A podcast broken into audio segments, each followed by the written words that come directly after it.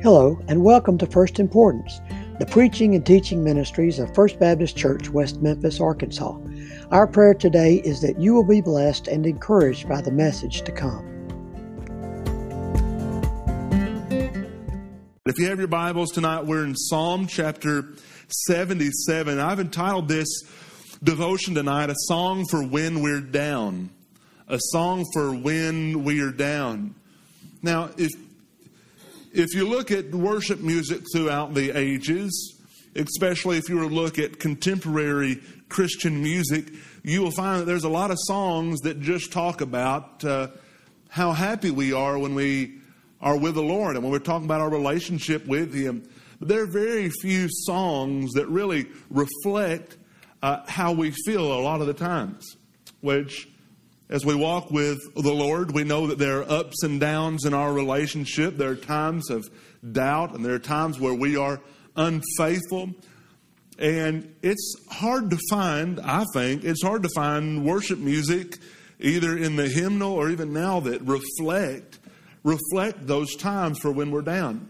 As a matter of fact, you know, there are some uh, genres of music right now that are are really dedicated to the uh, to the times that you're down. You know, it's that it's that country music. You know, you play country music when you've uh, when you've lost your dog and your and your girl and your job and your money in your house, and it's that old joke. What happens when you when you play a country song backwards? You get your dog back, you get your girl back, you get your house back. But you know, I find that when I come to the Psalms, I find authentic worship. And to be quite honest with you, I find when I read the Psalms, Psalm, Psalms that are written to be sung to the Lord, I find a great deal of shallowness in music that we sing that can either be contemporary or some songs are even found God forbid, you know, even some even in our hymnal.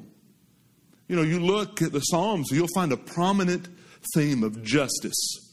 And when is the last time that we've saying, Lord, bring justice here? You know, and it would seem maybe kind of odd for the way that we've the, we've conditioned ourselves just to sing about the good times. But when I look at the Psalms, I see that here are songs to be sung that are honest and transparent about the difficult times and yet still point us to the King of Kings and to the Lord of Lords. And Psalm 77 is one of those psalms.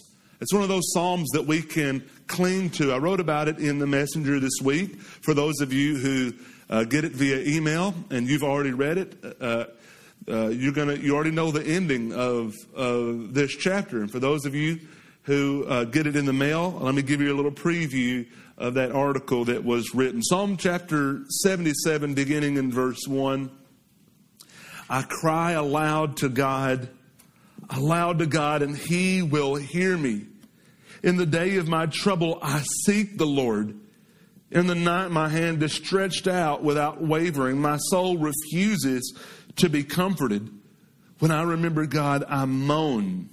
When I meditate, my spirit faints. You hold my eyelids open. I'm so troubled that I cannot speak. I consider the days of old, the years long ago. I said, Let me remember my song in the night. Let me meditate in my heart. Then my spirit made a diligent search. Will the Lord spurn forever and never again be favorable? Has his steadfast love forever ceased? Are his promises at an end for all time? Has God forgotten to be gracious? Has he in anger shut up his compassion? Then I said, I will appeal to this, to the years of the right hand of the Most High. I will remember the deeds of the Lord. Yes, I will remember your wonders of old. I will ponder all your work and meditate on your mighty deeds. Your way, O God, is holy. What God is great like our God? You are the God who works wonders. You have made known your might among the people. You with your arm redeemed your people, the children of Jacob. and Joseph. When the waters saw you, O God, when the waters saw you, they were afraid. Indeed, the deep trembled. The clouds poured out water. The skies gave forth thunder. Your arrows flashed on every side. The crash of your thunder was in the whirlwind. Your lightnings lightened up the world. The earth trembled and shook. Your way was through the sea, your path through the great waters, yet your footprints were unseen. You led your people like a flock by the hand of Moses and Aaron. Would you pray with me, please? Father, as we now seek to come to your word and to study it, Father, I pray that we come not as uh, people who are just academic, who want to learn what your word has to say, but Lord, as an act of worship, when we come to your word, we want to gaze upon Jesus. We want to be drawn closer to you. And Father, we don't want to manipulate any of this text to just make us feel good. But Father, we want to we want to come to your word and see you glorified and, and let you be honored in our lives. Bless now the preaching of your word, please. In Jesus' name I pray. Amen. The psalm is written during a day of trouble. Have you ever had troubling times in your life? Yeah, maybe maybe uh, you have heard that lie so often spoken by people who are well intentioned. That the Christian life is a good life, and when you become a Christian, there are no more troubles anymore. But let me tell you, my friend, uh, they're they're not selling the same thing that we've got, because the Bible tells us that there's troubles in this life. And all those who live a godly life in Christ Jesus, the Bible says, will be persecuted. Throughout the ages, we can look at saints who have gone on before us. We can look to God's Word and we can discover that their walk with Jesus, their walk with the Lord, has been filled with high times and low times. And the psalmist is just transparent and he's singing, he's writing these songs to the Lord. Notice what he says in verse 1 I cry aloud to God, aloud to God, and he will hear me. What's your first response when you come into times of trouble? Now, men, we know what our response is all too often. When difficult times come, men, when trouble comes, you know what we do? We figure it out. We don't, we don't run from it. At least if you, uh, uh, if you're a manly man, in my estimation, you don't run from those things. You face it. You figure it out. For me, when troubles come, I want to try to analyze it and try to figure out what I can do to make it right. But what's, what's the psalmist's first response here? When he goes through difficult times, what's his first response? He cries aloud to the Lord. You know, we live in a country that has taught us to be independent. I'm so thankful for the country that God has placed us in, but never let us forget that when we called upon Jesus as Lord, it was our declaration of dependence. Lord, we rely on you and we rely upon you fully. And we understand that we need you for every breath. We need you for every moment in my life. There is no, no situation in my life small enough for me to manage and take care of on my own. But God always wants us to bring everything before Him. Aren't you thankful, church? that we can cast all of our cares upon Him because He cares for us. You know, I think of my little boy, Bo. He's not so little anymore. He's he's growing. You know, I, I, don't know if I said this last week. It seems just like when I become a good parent in one stage of my child's life, they get to another stage, and I've got to learn it all over again. I'm ju- and I'm just starting. As a matter of fact, someone said uh, just a while ago, I, Belle came out and she smiled at me and said, Daddy, can I please do this? And she smiled. And one of the uh, parents said, uh, You're in trouble. And I've said since day one, uh, when uh, Belle was born, I said, finally, I'm going to be like Paul. One day I'm going to be preaching from a prison. I'm going to know what that feels like because I have a little girl. But, you know, we try to take care of things on our own. But really, the mark of someone who follows Jesus is kind of like my boy. When trouble comes, who does he want? Daddy.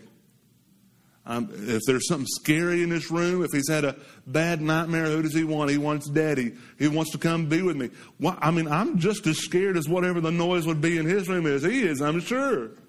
But he knows he can come to daddy. He wants to come and be with me. Friends, you can go to God. The psalmist here, the response, the response that he wants to elicit, the response that the Holy Spirit wants to elicit from his people and draw out of his people from this text is, is this. When you go through difficult times, don't wait to go to the Lord about it. Take it to him right off the bat. Take it to him. You've heard it said he won't give you something more than you can handle. Yes, he will. You're not meant to handle it. You're frail. We are frail children of dust. We can't do anything. We're to take it to him. What is that, that old hymn says? How many trials and how many temptations have we gone through? How many of these things have we forfeited? All because we didn't take it to the Lord in prayer. Here he cries out aloud to God. When's the last time you did that, my friends? Whatever's going on in your life, pause during those difficult times. Cry aloud to the Lord and be certain of this, as the psalmist says in verse 1 He will hear me. Do you know your God hears you? Sometimes it feels like He doesn't. Am I the only one who feels that way sometimes? Sometimes you pray and you pray and you're like, He has not done what I asked Him to do. Are you even hearing me? The psalmist says, I cry aloud to Him and I know, I know He will hear me. Verse 2 In the day of trouble, I seek the Lord. When you come into times of trouble, when we come into times of difficulty, we don't just make the kind of nod toward God by praying to Him and then just going on into the situation on our own efforts. That's the kind of just courteous nod to Him. It was the right thing to do. But what does the psalmist say? I seek you. I think that in the church today, we've lost the discipline of seeking. In a world filled with instant gratification, why would we seek when if something doesn't provide what we're looking for, we just find an alternative. We just find something different. The psalmist says here, In my day of trouble, I seek the Lord. I know that no one else can take care of me.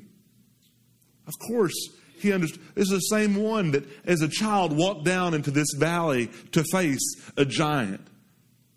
He's the same one who kept his faith and kept his eyes on the Lord. And even when he struggled, even when he sinned and rebelled, when the sin was brought before him, he repented and came to him. He understands that in the day of trouble, it's not enough just to nod to him, just to pray once and say, All right, I've checked that off my list. But in my day of trouble, I seek the Lord. Should be said of our church, especially as we celebrate Veterans Day and we look to our country. Uh, I was reading this past week of a prominent city official in uh, Shelby County who was publicly condemning a Christian school for speaking to the parents and the students about biblical sexual ethics, about how God made men and women differently.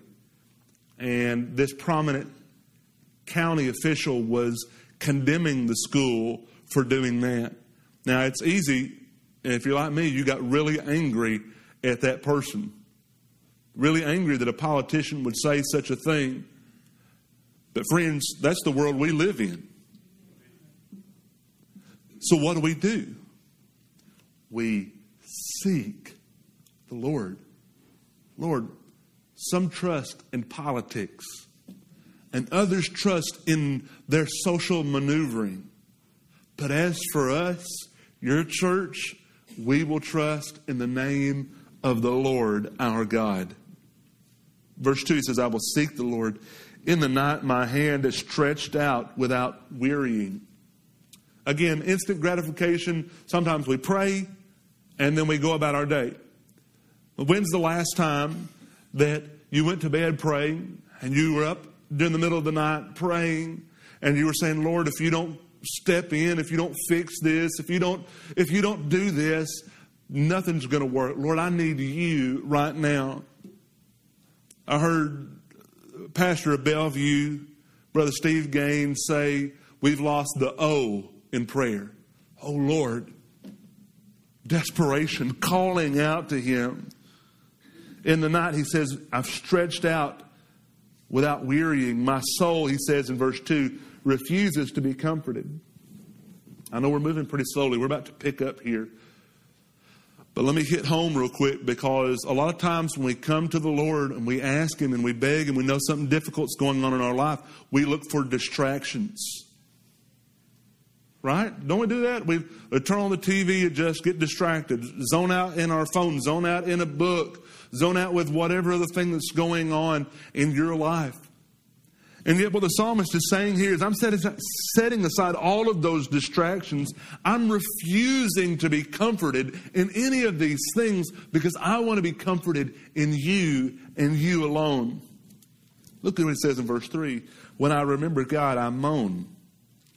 When I meditate, my spirit faints. He's grieving because there was a time when he would speak the name of the Lord, when he would call upon his name and they were near and they were close. But now, obviously, what appears throughout this passage by their sin and their being drawn away from the Lord, they're distant. And he says, So when I think about the Lord, I moan and I'm weary because I'm not close to him the way that I once was. Verse 4 You hold my eyelids open. I'm so troubled that I cannot speak. I consider the days of old, the years long ago. Verse 6 I said, Let me remember my song in the night. Let me meditate in my heart.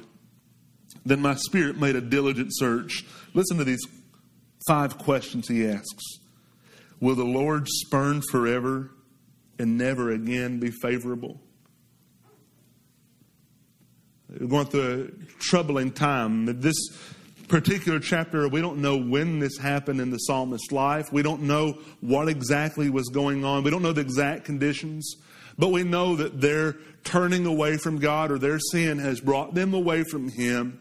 And what they're asking, what the psalmist is saying is here, will the Lord spurn us forever and never again be favorable? Have you felt like that sometimes? You know, it's okay to express to God how you feel. He knows it anyways, right? Now, you be reverent when you do so. You remember that, yes, he is a friend that sticks closer than a brother, but he's still the King of kings and the Lord of lords, and you address him as such. But he can handle it when you say, Lord, are, are you going to leave me here forever? He can handle that. He can handle your fears and frustrations. He knows them anyway.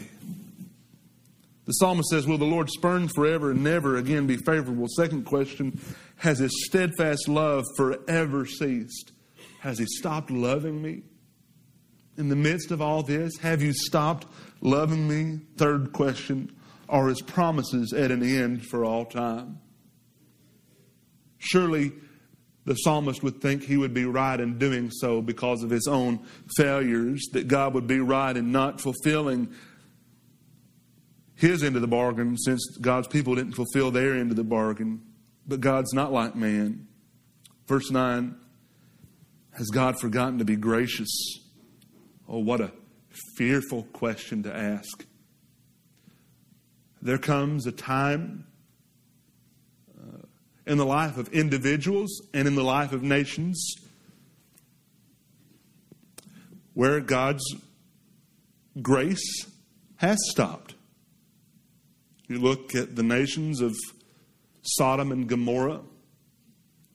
You look at the nations that were kicked out of the promised land as God's people inhabited them.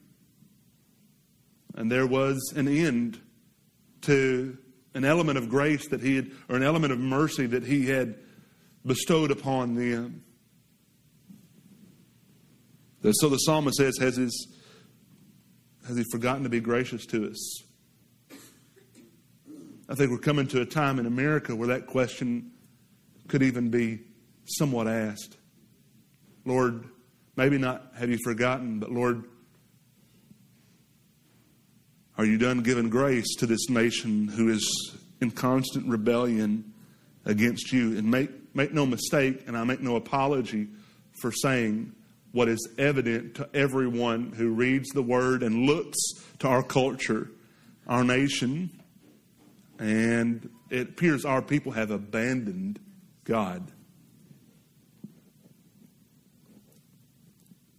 Has he in anger shut up his compassion? Verse 10. Then I said, I will appeal to this, to the years of the right hand of the Most High. He's thinking of God's people now. So I'm going to begin, he says, I'm going to begin to think back to God's word and his dealing with his people. What does he say next in verse 11? I will remember the deeds of the Lord. His first step, he goes to God's word and he's going to remember all that God has done. The Bible tells us all the time we're to look back at God's dealing with His saints, with His people. Here we're to recall to this, we're to recall to mind God's faithfulness. And He says, I remember the deeds of the Lord. Yes, I will remember your wonders of old. When you're going through difficult times, friends, it is great to know the Word because you can remember how God has been faithful you can remember how he has taken care of his people. He says in verse 12, not only does he remember, but he says, I will ponder all your work. That remember kind of turns here in my mind to ruminating. He's pondering. He's beginning to think about how God has done that. You know, you've, we've sang that song before, that old hymn, Count Your Blessings. Count your blessings, name them one by one. That was this song we always sang as I was growing up. I know you've sang it many times, and it's going to surprise you what the Lord has done. Here, we're taught to ponder, to remember all that God has done, not in our lives necessarily, but looking in His Word at His faithfulness, not just remembering it, but thinking about it. When you're doing that, the issues and the troubles in your life get much, much smaller because you are reminded as you continually think about it, as you ponder it, God's faithfulness to His people. But not only does He say He remembers and He ponders all your work, He says in, in verse 12, I will ponder all your work and meditate on your mighty deeds. That's more than thinking, that's taking it to heart. The Bible says that we're to meditate on God's Word day and night.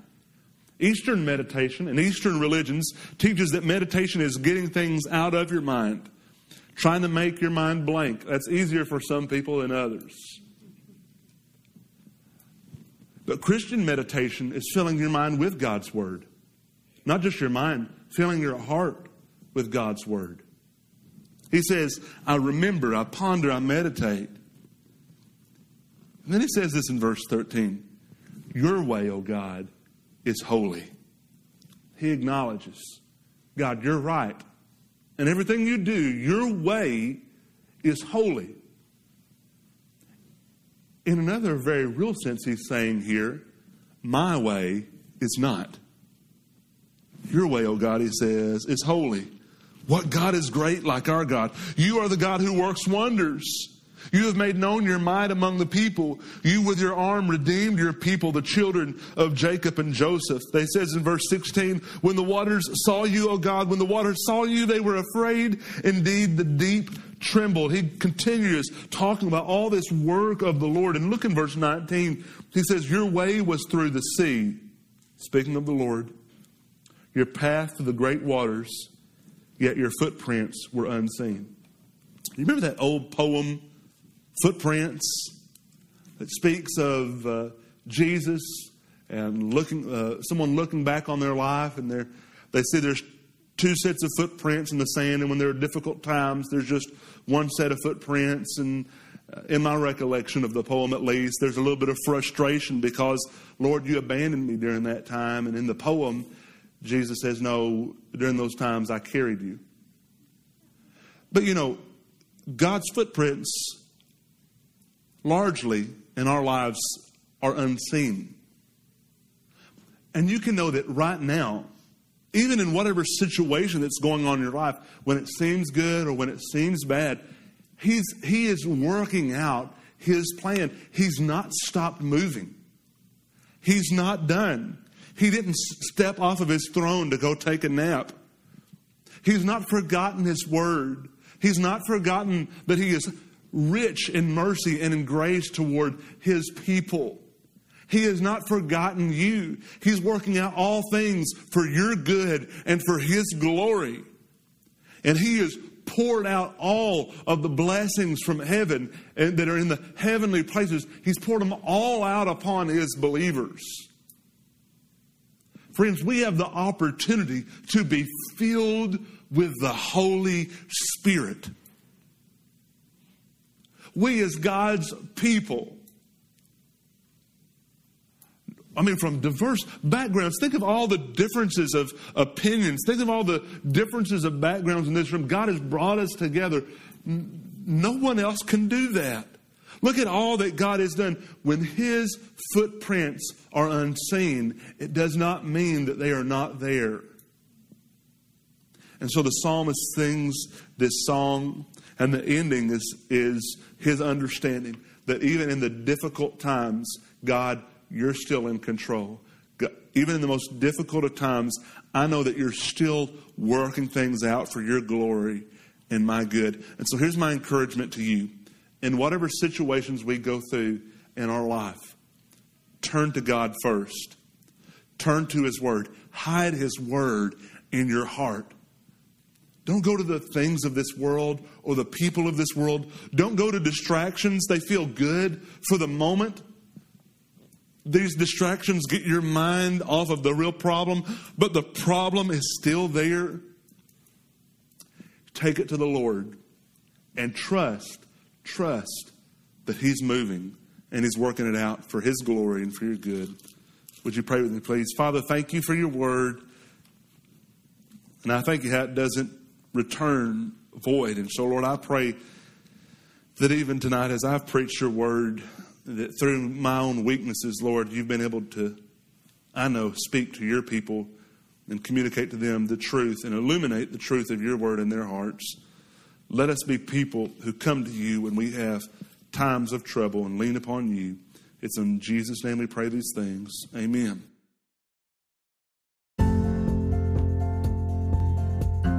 Thank you for joining us for this episode of First Importance. We invite you to check out our other sermons on this podcast and to join us in person on Sundays at 8:30 or 10:45 a.m., as well as streaming live on Sunday mornings at 10:45. We hope to see you soon at First Baptist West Memphis, where we love God, care for one another, and share the gospel.